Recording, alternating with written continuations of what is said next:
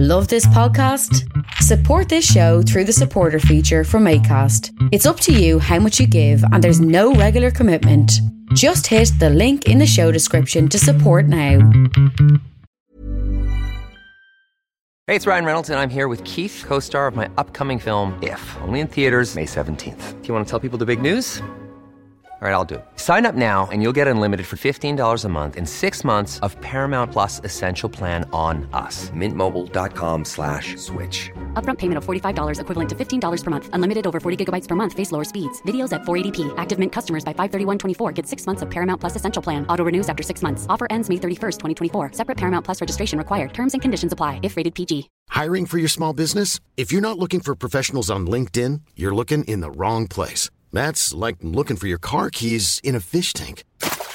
LinkedIn helps you hire professionals you can't find anywhere else, even those who aren't actively searching for a new job but might be open to the perfect role. In a given month, over 70% of LinkedIn users don't even visit other leading job sites. So start looking in the right place. With LinkedIn, you can hire professionals like a professional. Post your free job on linkedin.com slash people today.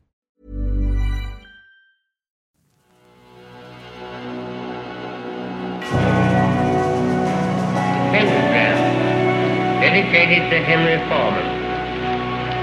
In the years of the primal force and the dawn of terrestrial birth, man mastered the mammoth and horde. and Man was the Hello, lord of the earth. hello, it's good to be back. Good to be back.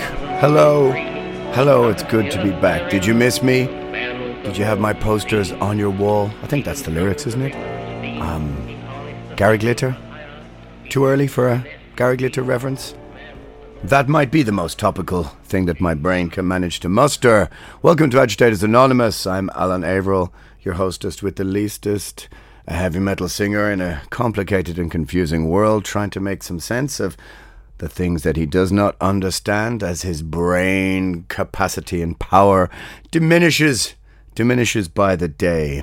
The last day of a tour, uh, Primordial just finished the Ultima Ratio tour with Paradise Lost, Omnium Gatherum, and Harakiri for the Sky, and very successful it was too. And I'll talk a little bit about that today, amongst other things, about how being on tour is like living in a bubble, and then somebody just pricks that bubble, and then the whole thing comes crashing down. You can support the show over at patreon.com slash Alan Averill.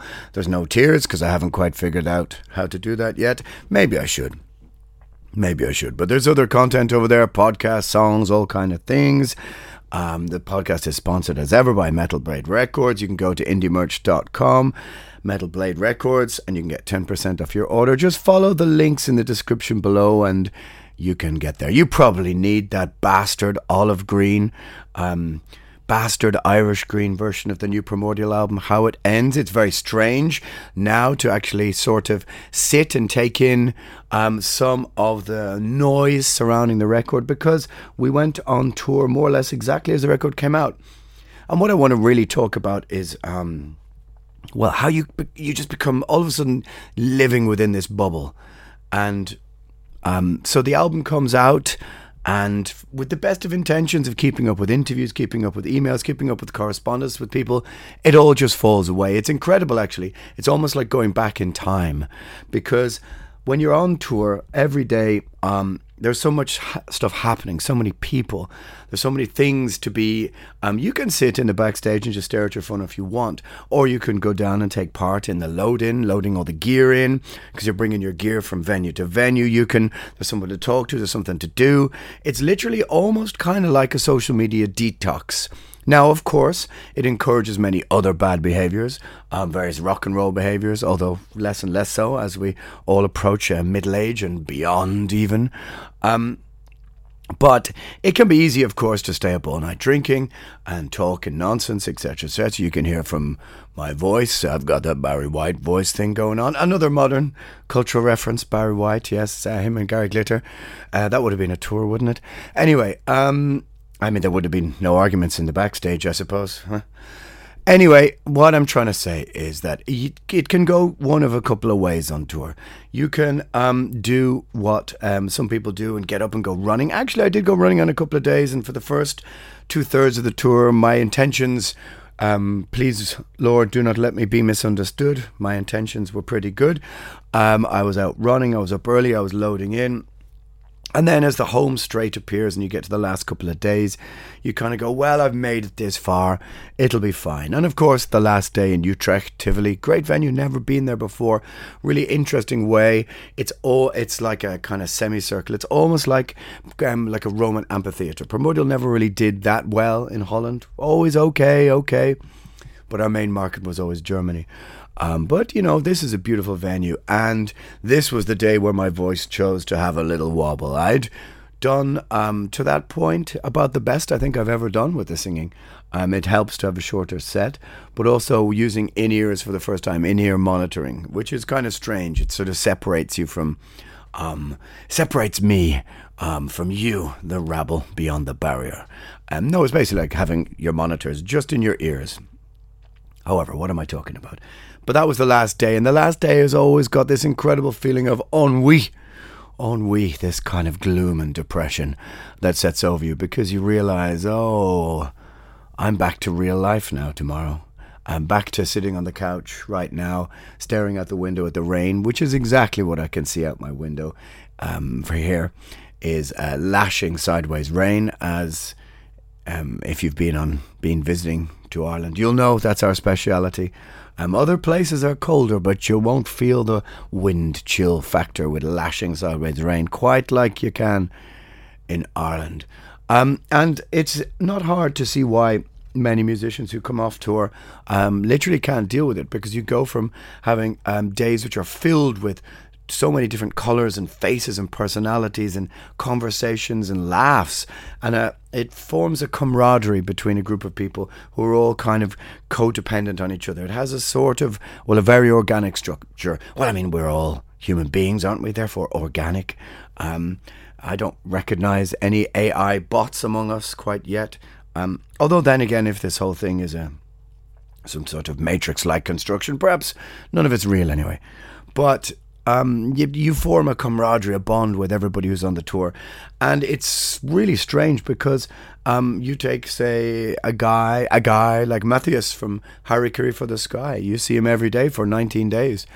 Um, and that's sometimes more days in a year than I see my old, some of my oldest friends in Ireland. So you're in this really pressurized environment, um, and it can be um, you really have this incredibly personalized habit f- forming uh, experiences where uh, with somebody who you were a total stranger with a week before uh, somehow you find yourself um, standing um, mano a mano in the changing room um, you know, toweling yourself off. You can imagine the scenario. You can imagine the scenario. Discussing, um, you know, agriculture in the 1920s or something like this. Or maybe not or more personal things than that. But what you do is you go from this incredibly pressurized, um, very intense environment back to nothing, back to just sitting on the couch. And of course, you need a couple of days to compress. And that last show, that last day, that's constantly on my mind. Um, some people look forward to going home. Not me. I could have done another two, three, four weeks, or just stayed out there. I had no real desire for it all to end. Some people, um, for them, two weeks is enough, and they want to they want to come back home. They want to get back to to real life and normal stuff. But there is something a little bit different from when you are the frontman, the singer, and maybe then say if you're the bass player, the guitar player. I think there's a slightly different mental thing going on there because you're not actually. And when you're the singer, you're also the frontman. I suppose. Um, depending on who you are, you're the focus of some kind of attention. Whereas, of course, when you are a technician, playing an instrument, you have to concentrate on all of the technical stuff that goes into the nuts and bolts of the song that you're playing at that time. It's not necessarily about posturing or about um, being the, foc- the focus of attention. So I suppose there is a slightly different takeaway, different responsibility, and a different thing that you take from tour slightly. And, you know, I've had my diva moments, um, but less and less so as I grow older, that's for sure. But coming home to sitting on the couch and staring at the window can be very discombobulating.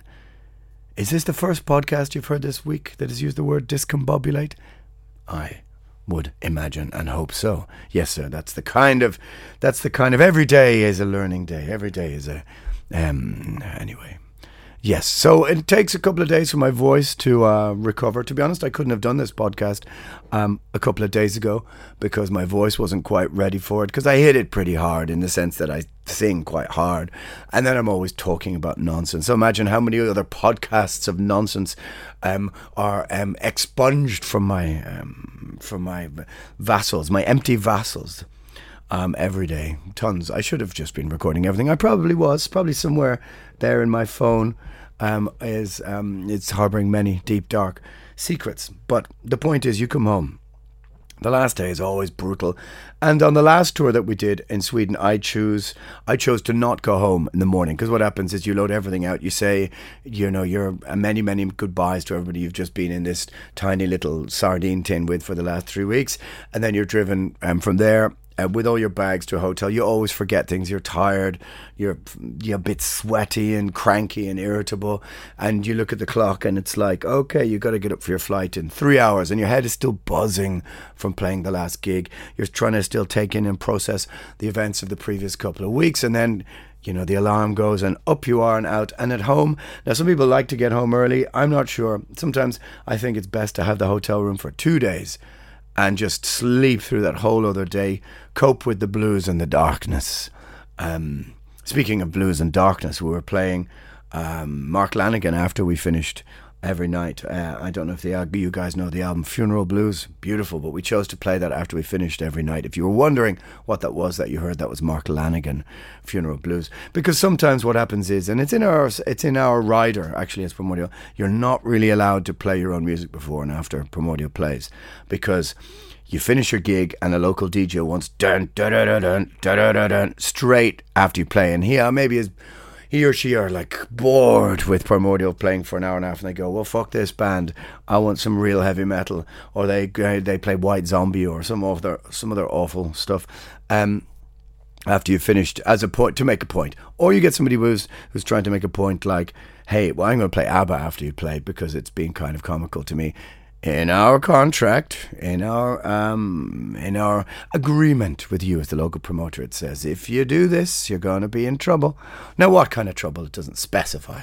But we've been playing Mark Lanegan, and it seemed to bring to decompress the situation perfectly before the next person steps up to the plate um, and does the sound for uh, Paradise Lost and can then turn Mr. Lanegan off. Anyway, I digress.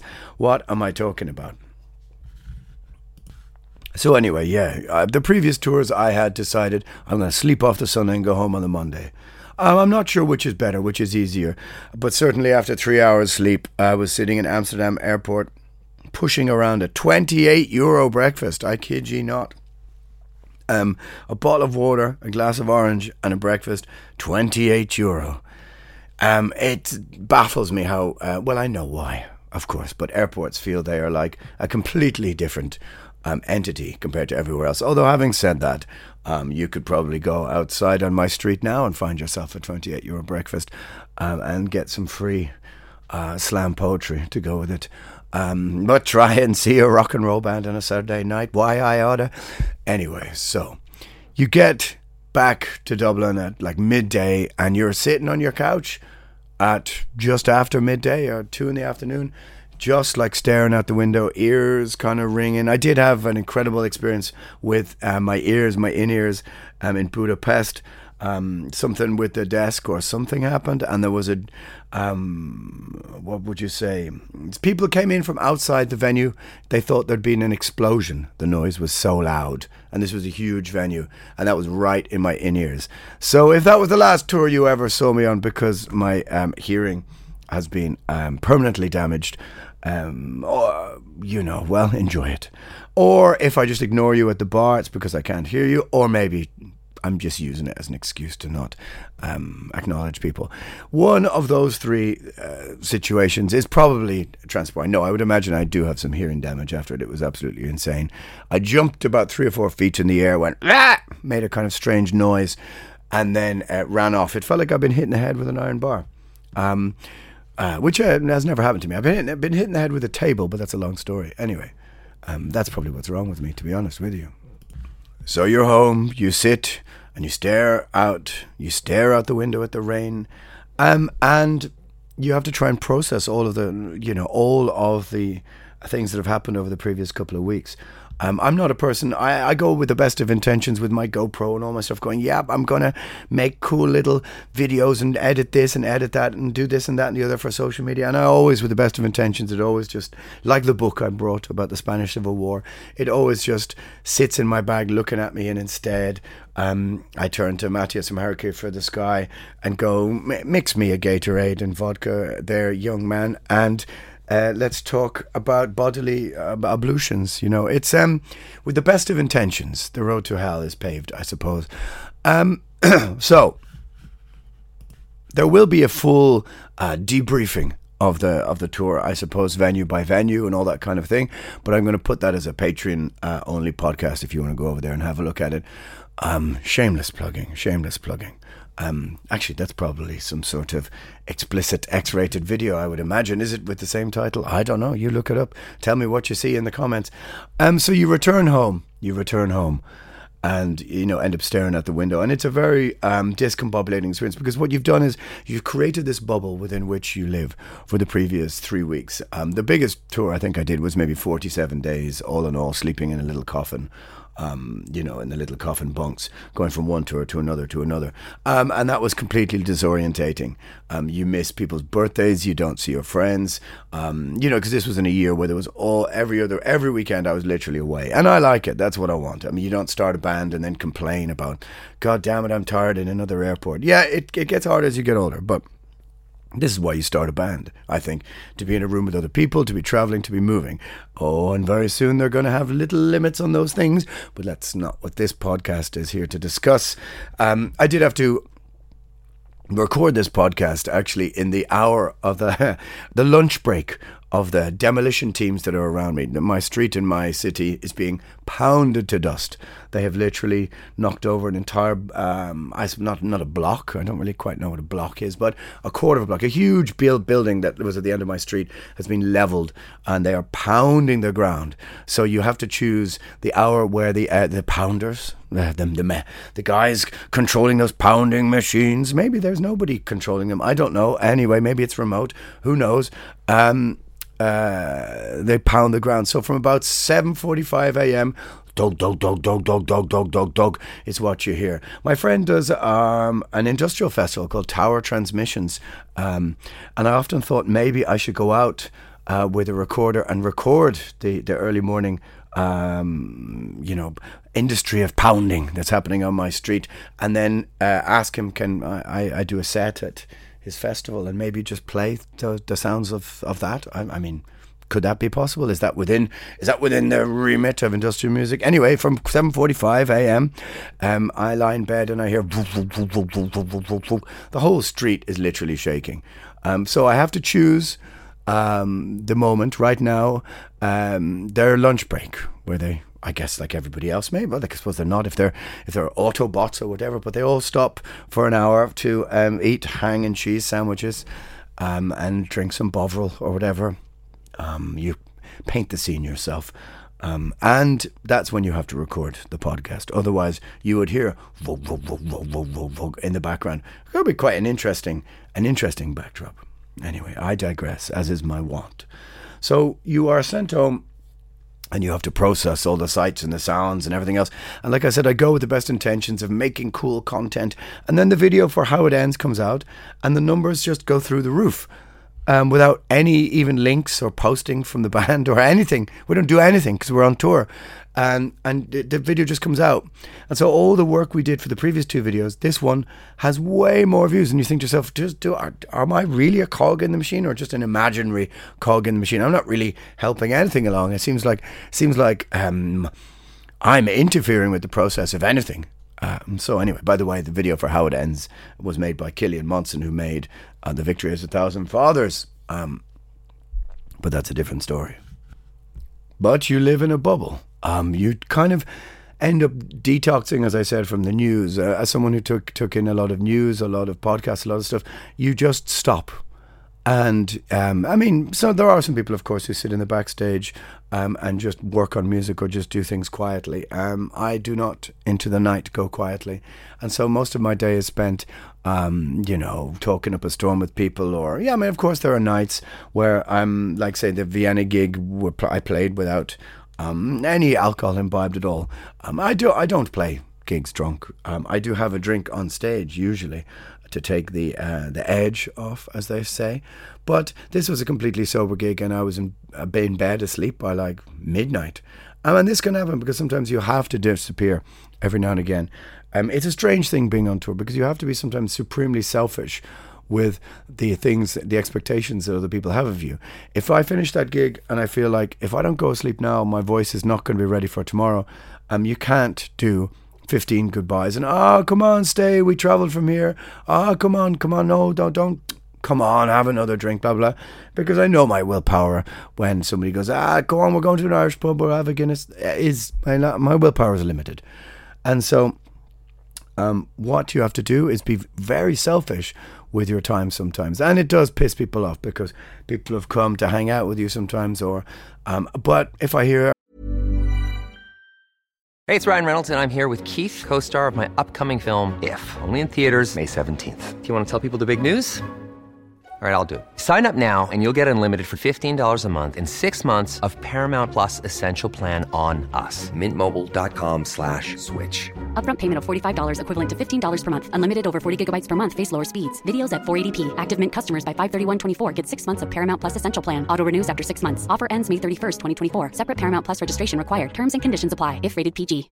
Millions of people have lost weight with personalized plans from Noom. Like Evan, who can't stand salads and still lost 50 pounds. Salads, generally, for most people, are the easy button, right? For me, that wasn't an option. I never really was a salad guy. That's just not who I am. But Noom worked for me. Get your personalized plan today at Noom.com. Real Noom user compensated to provide their story. In four weeks, the typical Noom user can expect to lose one to two pounds per week. Individual results may vary. I'm Sandra, and I'm just the professional your small business was looking for. But you didn't hire me because you didn't use LinkedIn jobs. LinkedIn has professionals you can't find anywhere else, including those who aren't actively looking for a new job but might be open to the perfect role, like me. In a given month, over 70% of LinkedIn users don't visit other leading job sites. So if you're not looking on LinkedIn, you'll miss out on great candidates like Sandra. Start hiring professionals like a professional. Post your free job on linkedin.com/people today. Since 2013, Bombas has donated over 100 million socks, underwear, and t-shirts to those facing homelessness.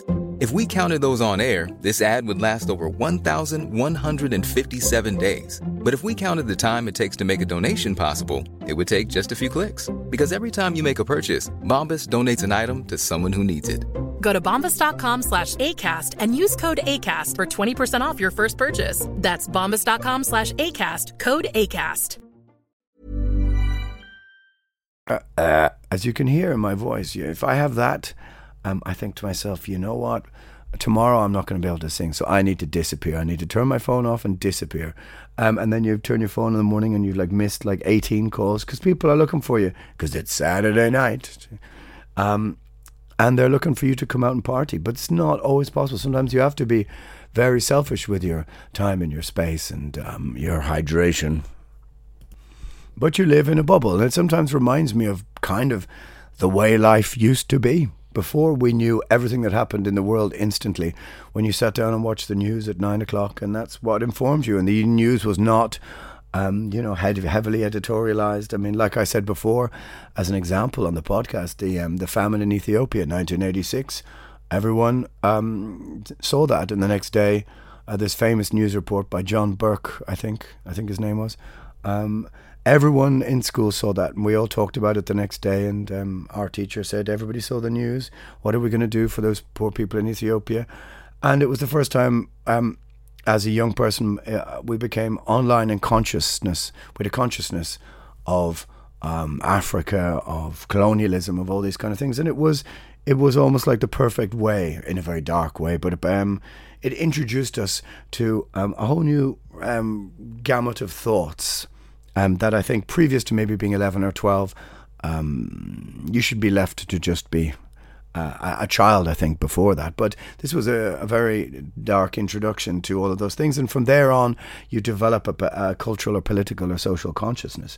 And it's very interesting being on tour because you kind of um, fall away from all the bad habits that we've picked up um, over the last 10 years. You don't wake up and instantly, you know, check the news, check your phone, check whatever. To be honest, when you wake up in the morning on the tour bus, you're like, well, you feel like death and you go, Ugh, and you stumble out and you go, I need to find the toilet. And there's a, the worst thing is when somebody is waiting around. It's not the worst thing, but somebody's waiting around for you to sign something. And of course, you're, you're not looking your best when you first wake up in the morning and you're got, you know, I've got my blasphemy uh, pool shorts on, uh huh, um, and an old stinky, dirty. Well, I spent most of the tour wearing a sarcophago t-shirt. Is it sarcophago or sarcophago? I say sarcophago. Anyway, this grimy old sarcophago shirt that just stinks to high heaven, and somebody wants to take a picture, and you look like you're still squinting because you just woke up, and you're like, Bleh. anyway. Um, that's my diva moment right there for you. At least let me get my, uh, you know, shake and make up and put my face on to meet the public. But anyway, um, so your habits almost go back to a place I remember being a, a teenager or a young young man um, before the internet, before you had access to constant bombardment of information, which uh, let's be clear, your lizard brain just cannot cope with. Um, so you kind of detox from messages. You see a message coming in from somebody, and you just go, you know what? Back in the day, we wrote letters to each other. Um, you don't need to hear from me instantly. You prioritize who's who, you know, who to contact, um, and you sort of live uh, quite aggressively in the real world again. And it's a really quite um, an invigorating experience. Um, the only other, I mean, uh, everyone has it in their head, like, oh, I'll go to um, some island somewhere, some magic, mystical, mi- magic, magical. Can you say the word midget anymore? Some mystical, magical island and detox from my phone from two weeks. But most of us know if we went there, um, we wouldn't sit on the beach. We'd sit on the beach looking at our phones. But the point being, being on tour is a perfect way to detox from everything. So, um, of course, then when we get to Vienna, which is Saturday morning, um, people are showing each other footage of, um, you know, Hamas fighters coming across into uh, into Israel, and because this first image of the hang gliders, it looks it looks like a real. It it doesn't look real, uh, if you know what I mean. It does not look real, but looks like a real. It's so fitted into the consciousness of our social media imbibement, you know. And it was in that moment where uh, a very, you know, a kind of sharp prick into the bubble of what touring is um, happened, and we all kind of were like, "Hang on, wait, what? What happened?" Um, and this, these are the kind of event, events, of course, that uh, punctuate uh, being on tour because you've been sort of dropped out of the news cycle. Now, of course, if this was back in the previous days, um, you know, back in the, the olden days, you would have seen all of this unfold on the 9 p.m. news. Um, so, what I'm trying to sort of say is that w- being on tour is a strange kind of um, you live you do you live in a bubble and it's great for a while but then something happens to bring you back down to reality of course it's a different kind of reality to sitting on the couch staring out at the rain but but no sooner had it all begun to happen than people i suppose because of the podcast because of um, the nature of uh, not necessarily what primordial is but the nature of the kind of commentator i've become uh, in the heavy metal scene. People are asking my asking me to comment about this thing, and you're kind of you do feel like hang on, I've been living in this bubble. We just woke up. I need to, um, you know, refamiliarize myself with all these kind of things because growing up, of course, um, hearing news about the Middle East was just constant. Um, in the news, you constantly heard about Beirut and Lebanon. Um, it was just always part of our news. I suppose that very that indicates something very interesting about the way the news cycle is dominated sometimes now by um, cultural or social aspects, in that those things weren't, they didn't have the time of day, um, the the day to day sort of um, luxury belief, culture war nonsense that sometimes seems to dominate our news cycle. The news cycle was dominated by um, generally serious, heavy things. So when you grew up, you know, of course, as same similar to when other people from other countries grew up hearing about the IRA or hearing about the troubles in Northern Ireland, we also grew up hearing about the Middle East. So it's this may have been for maybe younger people. I don't know if anybody younger listens to the podcast. Really, I see I see there are some, but this may be sometimes the first time in their adult life um, they've been it's been punctuated by something as serious as this coming from the Middle East because things had been uh, relatively quiet there for a while.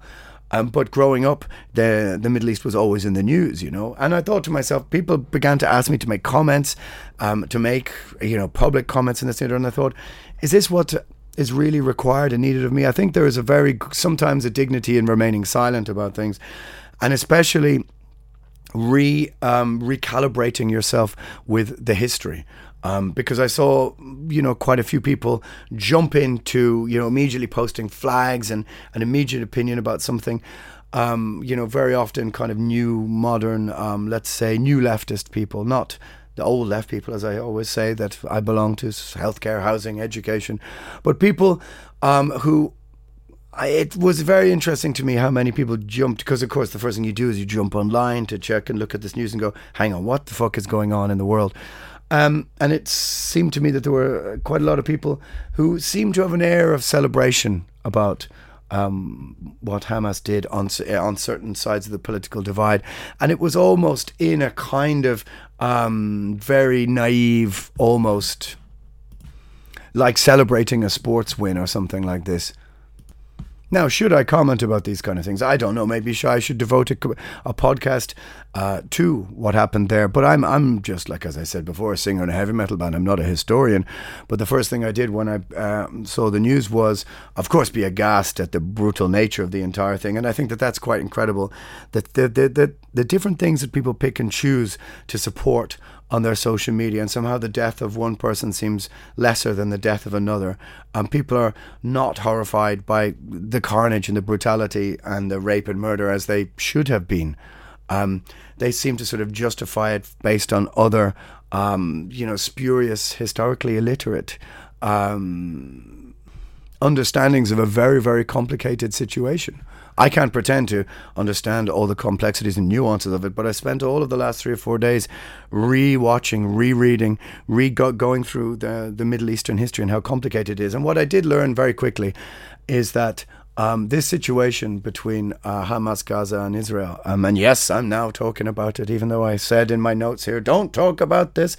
And what it did, what I saw is that it perfectly fed into um, the tribalism that is just so rife in modern society. People um, who should know better just instantly picked a side uh, without being um, maybe um, you know even-handed in their approach to horror and murder and rape. Um, they picked sides very, very quickly, and if you did not make a comment for one side or the other, um, you must be on the other side. And this is just not how um, we should approach this situation. I mean, look, I've said this over 180 odd episodes on the podcast, but this life lives in the grey area between these black and white binary issues. I, I, refuse to be drawn into these binaries of good versus evil. Um, I don't believe in that. The truth is somewhere in the middle. That it's complicated. It's grey. The historic, the history is very difficult to comprehend. If you don't know what the Balfour Declaration is, um, if you don't understand intifadas, even even biblical history, oh, the Bible, blah blah blah blah blah. Hey, look, the Bible was still based in an area in a geographical place with uh, tribes that did actually exist. Now, of course, the loaves and the fishes, whatever, you can fucking contend all that bullshit. But there are, um, you know, you really need to try and understand a complex history before jumping on either side of the band, band, um, bandwagon almost instantly. But what it did is the whole situation just appealed to our innate tribal nature and people were screaming and shouting at each other from other sides. And it, I realized that it is possible to feel incredible sympathy for the people, the normal people of Gaza, um, and their everyday troubles. Um, and of course, feel incredible empathy for all the people who were attacked and murdered in Israel by Hamas. But you can feel both things. You can have a human empathy to both sides of the situation. You don't have to have this binary choice where you form down on either. You can try and understand a piece of column A and take a bit from column B. That's that should be the logical, natural thing. But I understand that's almost that seems to be impossible for many people. Um, but if you're going to make the decision, then at least be historically literate about what it is that we're looking at. Hamas, of course, um, people have made many comparisons with Northern Ireland, um, and some are helpful, some are not helpful. I understand the natural Irish inclination is to, um, you know, is to to support Palestine and all that kind of thing, but the Irish situation is complicated. And how many, if you're from Ireland, how many people from the outside have tried to express support for it to you, and you've gone, well, don't, you don't really know what you're talking about, man. And the history, and then when you go, well, there's 800 years of this, people go, what? Hang on, brain breaking. What? Um, you know, uh, William of Orange, who? What? Hang on. It's complicated. So therefore, when it's complicated, we shouldn't jump to the binary choice. We should try and be measured and try and um, somehow understand the complexities of the situation. I remember we played with Primordial maybe in 1998. Um, I think it was 1998, could be 97, and there was a huge bombing that day by the IRA. I think in Enniskillen, and they killed like 20 or 30 people. Um, I'm just speaking off the top of my head here. I'm not a historian. And we didn't know. We were driving down in a little van and we are playing in Cork. And I made some stupid comment like, oh, is there any rebels left in the rebel county? Cork being the county, it's called the rebel county. That was always associated, um, you know, historically going back 100 odd years um, as the kind of seat of uh, rebellion in the country against English occupation. And this lad in the front of the stage, uh, security guy, I think, raised his fist to me, and he came later to find me in the pub, um, talking to me. And I hadn't, I didn't realize that this bomb had gone off today, and he was reveling in it. And when I actually f- picked up a newspaper, because of course this is pre-internet stuff, um, and read it, uh, you know, or picked up whatever the evening, uh, you know, you pick up the information from somewhere. Maybe I just picked up a paper that evening. I was fucking horrified. I was like, fuck. I seem to, I seem to from the stage have given a shout out to this horrendous, brutal act that had left devastation and and and murder and bits of bodies in the streets, and I felt fucking terrible. I felt a very great pang of consciousness that was like mind what you fucking say on the stage. Mind what you say. Now, some people, of course, may go, oh, why won't you mind what you say now, blah, blah, blah, etc. I've always tried to at least be even handed about these things on the podcast.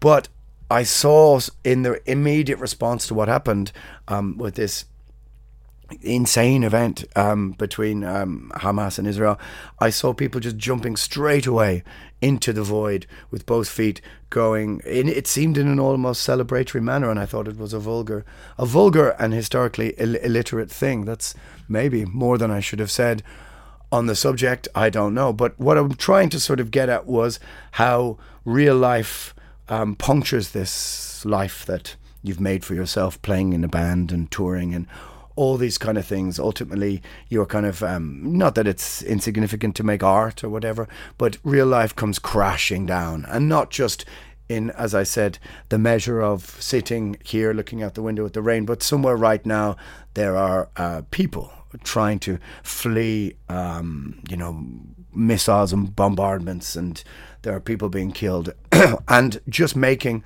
an off the cuff remark on social media about it isn't just isn't good enough for us as a as a species of people who are trying to have empathy and understanding of a situation and trying to become historically uh, at least literate or um, cognizant of how complicated these things are.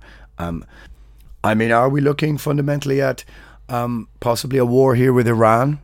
Um, I think people have got to think a little bit further than um, the immediate response to what's happening. I mean, uh, uh, you know, certainly the war in Ukraine uh, killed COVID, and now this this war has probably killed the war in Ukraine. And I think Zelensky must be thinking he needs a bigger drum um, to bang to get uh, to you know reclaim some, um, some some space for the tragedy that's happening in Ukraine at the same time, um, or gets involved somehow in this in this you know in the the media sphere of, of this of this war.